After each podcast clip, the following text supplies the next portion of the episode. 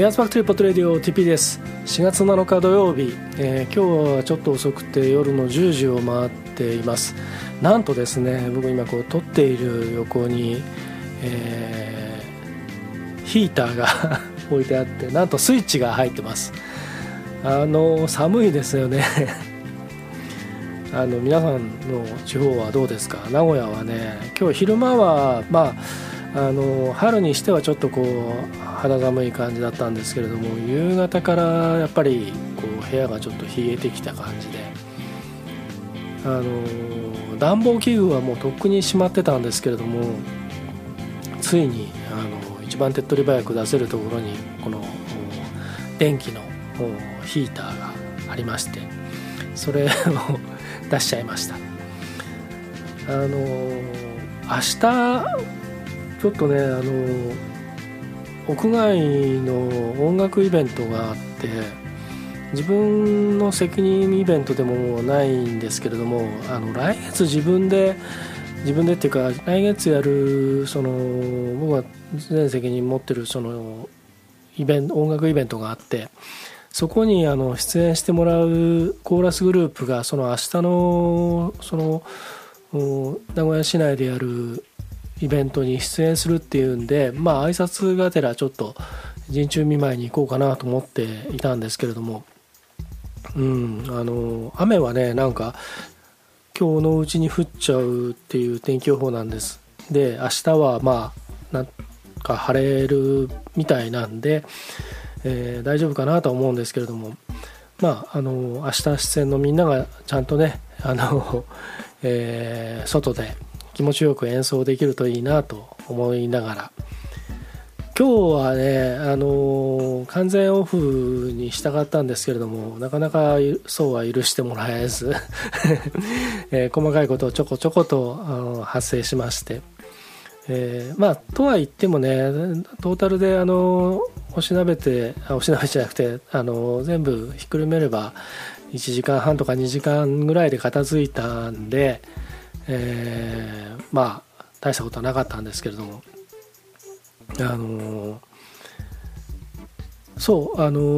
ですね、おととい、誕生日を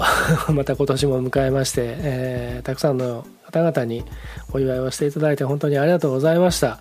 コメントやメッセージくださった方、聞いてたら改めましてありがとうございました。そういうのはくれてないけどでもあなたのことをずっと見守ってるわよっていう皆さんもありがとうございましたそんな皆様にですね、感謝の意味をたっぷり込めまして、今日はですね、このポッドキャストを聞いている、この番組のリスナーの皆さんにだけ、全世界に先駆けて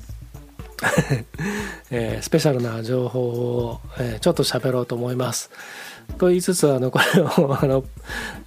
配信してそれをシェアする時なんかにはそれ的なタイトルつけたりするんで、完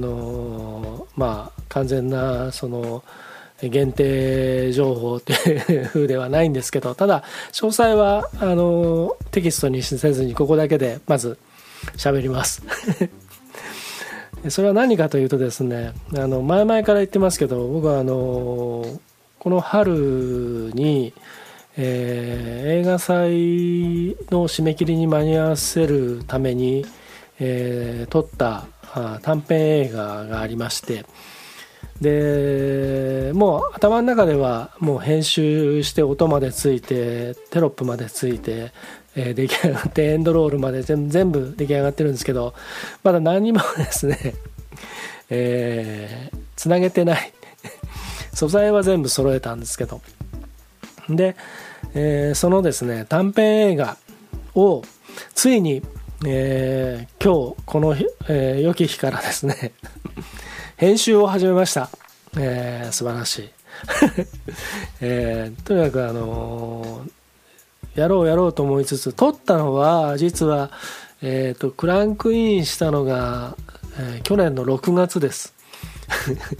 で、夏にも撮って、でその後こう自分でイメージをこうなんていうか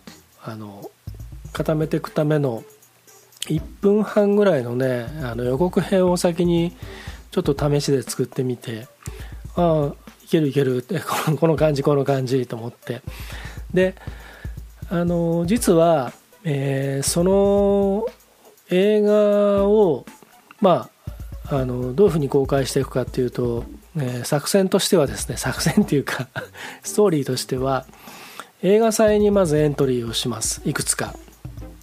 これ喋ったかな、行く年来る年ポッドキャストで喋ったかな、それをもうちょっと詳しく話すと、映画祭いくつかあるんですけど、自主制作の短編映画を募集している映画祭にとりあえず、エントリーしていこうと思ってます。でなかなかね昨今その自主制作の映画っていうのもどこもやっぱり、どこもというかどれもねとてもクオリティが高くて、僕みたいに片手間で撮ってる人ばっかじゃなくて、もう本当に年間ずっと撮って作って発表してっていう人とか、もう何作も出していろんな賞を取ったりとかしている人とか、また映画の現場やテレビの現場とかね映像制作の現場でバリバリ活躍している人たちとか、そういう作家の人たちが本気でやっているわけですよ。でそこに、僕みたいなその素人がというか、素人っていうとね嫌味だなって言われることあるんですけど、でも実際でも作品作ってね出してるから、もう素人ってねやめよう僕みたいにそんな本格的にやってるわけじゃないものが出して一次審査を通るっていうことはなかなかね大変なんですよ皆さん音楽もそうだけどデザインとかでも何でもそうなんだけどね、ただダメ元でとにかく、チャレンジして、で1個でもなんかどっかに引っかかると、そこでかけてっていうのは流してもらえるたりとか、その映画祭のサイトで、予告編とか映画情報を載せてもらったりアーカイブしてもらったりっていうことができるので、それをまず、目指してます。で今年秋までの映画祭の中で箸にも棒にもかからないということも可能性としてはあるわけですよ。そうなったらいろんな映画祭に出しました作品がこれですという形で、何らかその、自分でまた上映会イベントみたいなものをやったりとかね、ウェブで公開したりとかね、欲しい人にこう DVD に焼いてあげたりとかね、あげちゃうと価値があれなので、もうたとえ100円でも200円でも売ろうかなと思ってるんですけど、作品ってねやっぱりそういうもんだと思うんですよ。最近何でもこう見せるその触りとか導入とかね、あと場合によっては全部ウェブで公開しようというのもありなんですけれども、でそれを、DVD に焼いてほしいという方には、最低こう実費とかね価値を伴うぐらいな形で、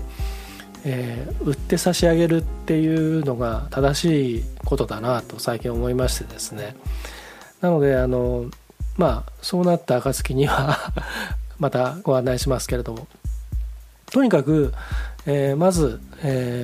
春に一つ身近なところで映画祭の締め切り募集の締め切りがあって、とにかくそれに間に合わせるためにやんなきゃいけない。でそれを考えるとですね、今日始めないでどうするんだっていうっていうか、もっと早く始めないと本当はね、じっくり作っていかないとって感じなんですけど、なので、実は今日ですね、午前中にいろいろ片付けて、で午後からの、時間を全部空けて、で今までその撮った動画ファイルを全部集めて、それを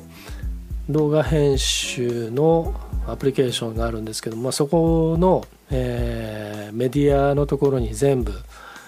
集めて、あとスチルも、それからタイトル、テロップとかね、テロップっていうか、文字とかそういうのもある程度組んで、であとサウンドトラック用の音をですね、それを候補をいくつか集めて、で全部こうその一つのプレビューの中で、チェックできるようにしまして、でオープニングのいわゆるロゴ、僕ね今まで、何本の3本4本かな、短編で作ってますけど、僕が制作してプロデュースして監督したりした作品は全部、エアーズファクトリーの名前をつけて、エアーズファクトリーフィルムっていう形で、作ってるんです。でそれの、タイトルロゴを頭にこう出すんですけれども、それをですねちょっとリニューアルというか、今までのものをちょっとブラッシュアップした形で、新しい映像ソフト用に作り直そうと思って、まずそこから始めて、で、タイトルはもう決まってるんで、それを、フォントをどれにしようかなみたいな感じで、あと装飾をどうしようかなみたいな感じで、そこまでまず作って、で、そこからオープニングシーン、これいろいろ迷ったんですけど、予告編の時に考えてたのはこれネタバレじゃないから言っちゃうと舞台としてはこれあんまり言わない方がいいかなとにかく、ロケーションが大きく分けて、3つ出てくるんですけど、4つ出てくるんですけど、その中の、1つをこう順取り的に取っていったので、頭の方で最初のシーンにつながるような、オープニングシーンをイメージしてたんですけど、そのタイトルの後にそれを持ってきたらなんかあんまりつまんなくてでサウンドトラックでこれいいなと思った音楽を試しにちょっとこう下にこう流しながら、その上に文字とか乗っけて、やった時に全然その別なロケーションのシーンをちょっとなんとなく思いついて置いてみたんですね。で実にこれがしっくりきまして、でオープニングシーンが決まりまして、細かい補正はまだなんですけども、でもいわゆるラッシュっていうかね、あら編集というか、つないでとりあえずプレビューしてみるラッシュっていうんですけど、それをこう自分でやった時によしと決まったと、っていう感じに、できまして、でそこさえできちゃうと、あとはもう頭の中でストーリーはできてるので、必要な動画ファイルとか、インサートショットとか、それをダーッとこう全部並べてみまして、で大体最後までイメージが構成できたという感じなんですよ。で今余分なシーンも含めて並べちゃってるので、カットしてないもんですから、今だとね全部で1時間ぐらいの長さになってるんですけれども、これをどうにか15分極端でしょ、15分ないし、まあ20分ぐらいかなに収まるように、これからいろいろ詰めていったり、並び替えたり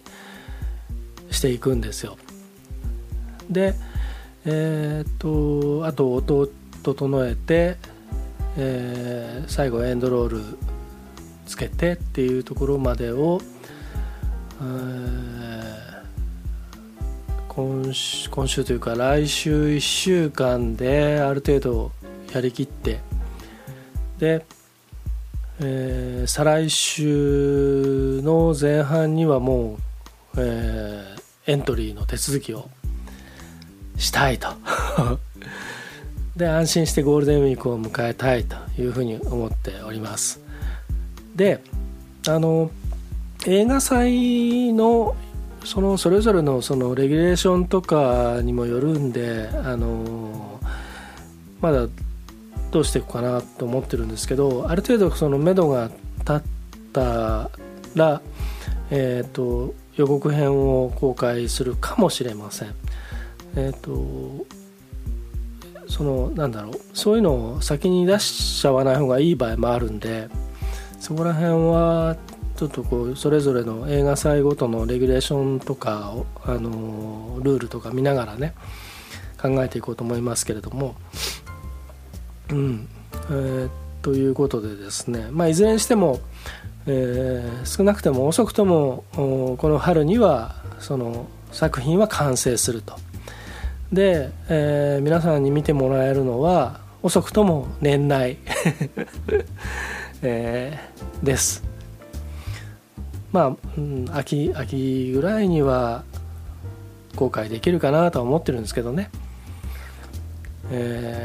首を長くして楽しみにしてお待ちください。で、実はその作品の Facebook ページとか、インスタアカウントとかツイッターアカウントとかっていうのはすでに実は作ってあって、いろいろこう複合的に告知できるようにしてあるんですね。で、まあ、それ用にそのカバーアートワークとかプロフィール写真とかっていうのを作ってあって、で実はその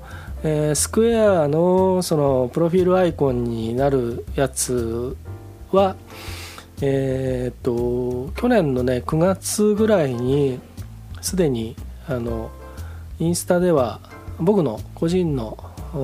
インスタでは1回ポストしてあるんですよ。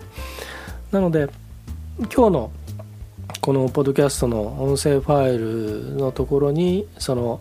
アイコンまた埋め込んでおこうと思います。いうことで映画を本気で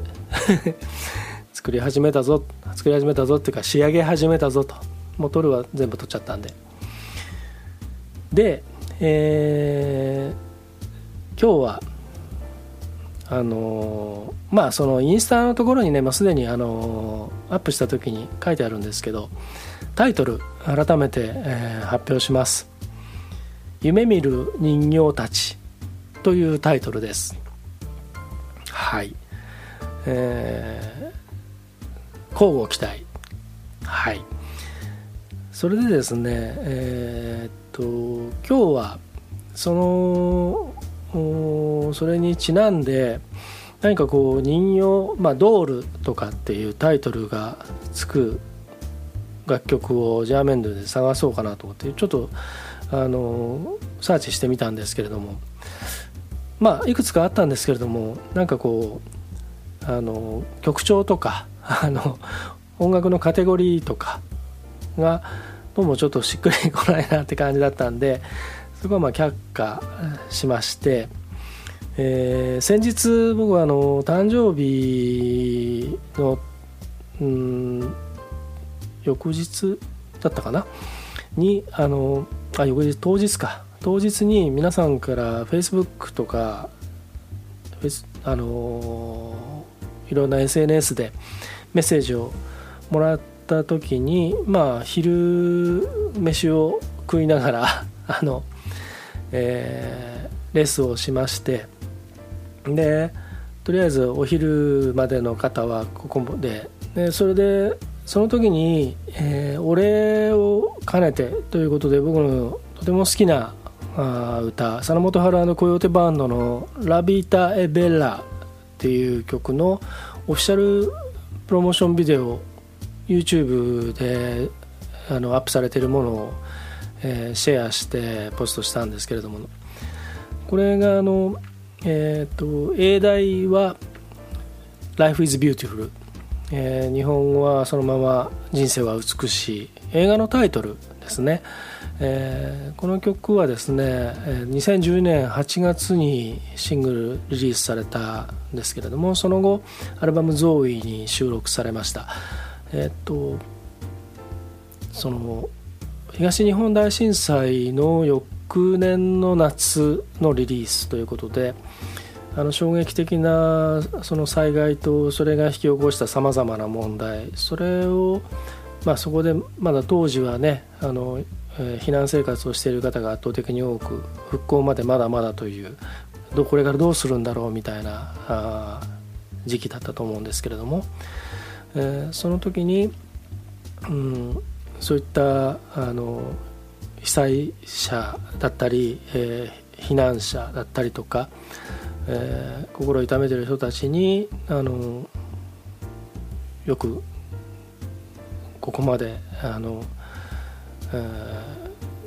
生きながらえて、これから頑張んなきゃねっていうようなメッセージが込められていると、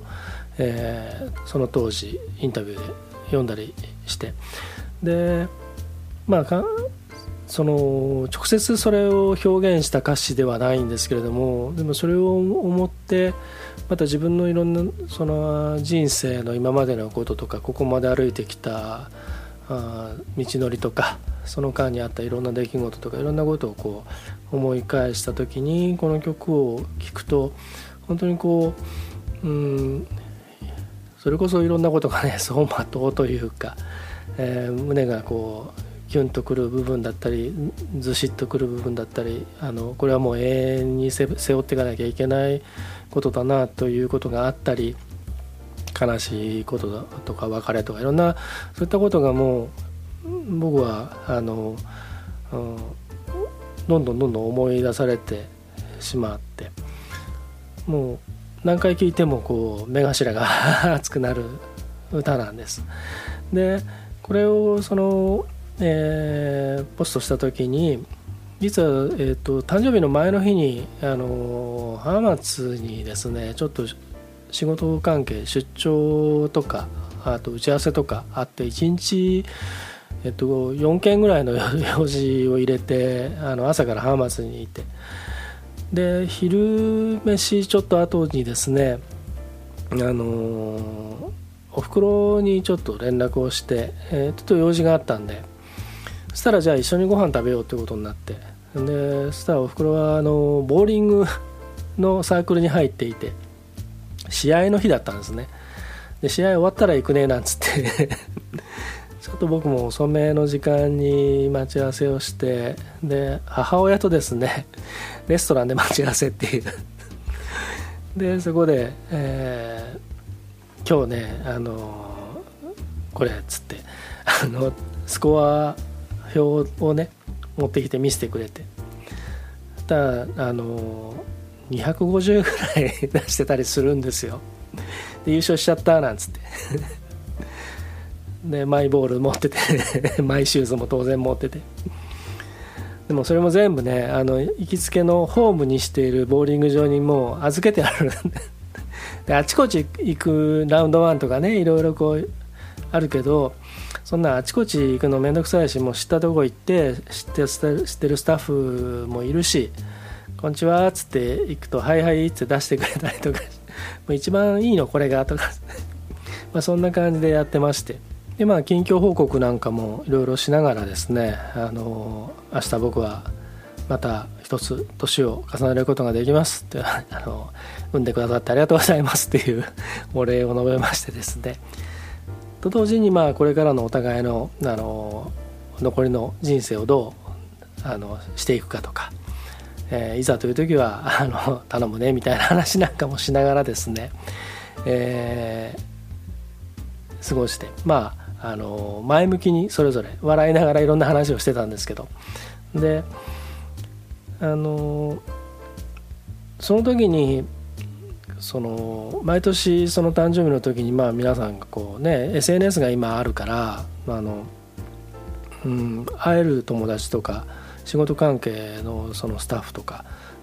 以外にそれこそ海外の人たちも含めてたくさんの人がこうおめでとうおめでとうって声をかけてくれるわけですよね。でそれはとてもやっぱりありがたいことで、でいろいろあるけれども誕生日の日は人生っていいなっていい人生だなとか、人生は美しいなと、そう思う日にしようというふうに、今年決めましてで、その歌を、流したというか貼ったんですけども、ということでですね、今日はさっきドールにちなんだ曲を探したけどなかったって言いましたけど、その代わりといっては何なんですが、もちろん佐野元春&コヨーテバンドの曲をここでかけるわけにはいかないんで、ジャーメンドゥの中でキーワードで検索したんですけれども、その曲を、かけて今日は終わりにしたいと思います。オーストラリアのシンガーソングライターロジャー・ザットで Beautiful Wonderful Life、映画の仕上がり、どうぞ首を長くして楽しみにして待っていてください。エアズバックトゥーポットレディオ TP でした。じゃあまた。 If I had 1,000 tongues I would sing with everyone, voices like a mountain song, sing you are my only one, oh my oh my oh my dear.Life is wonderful. Life is wonderful.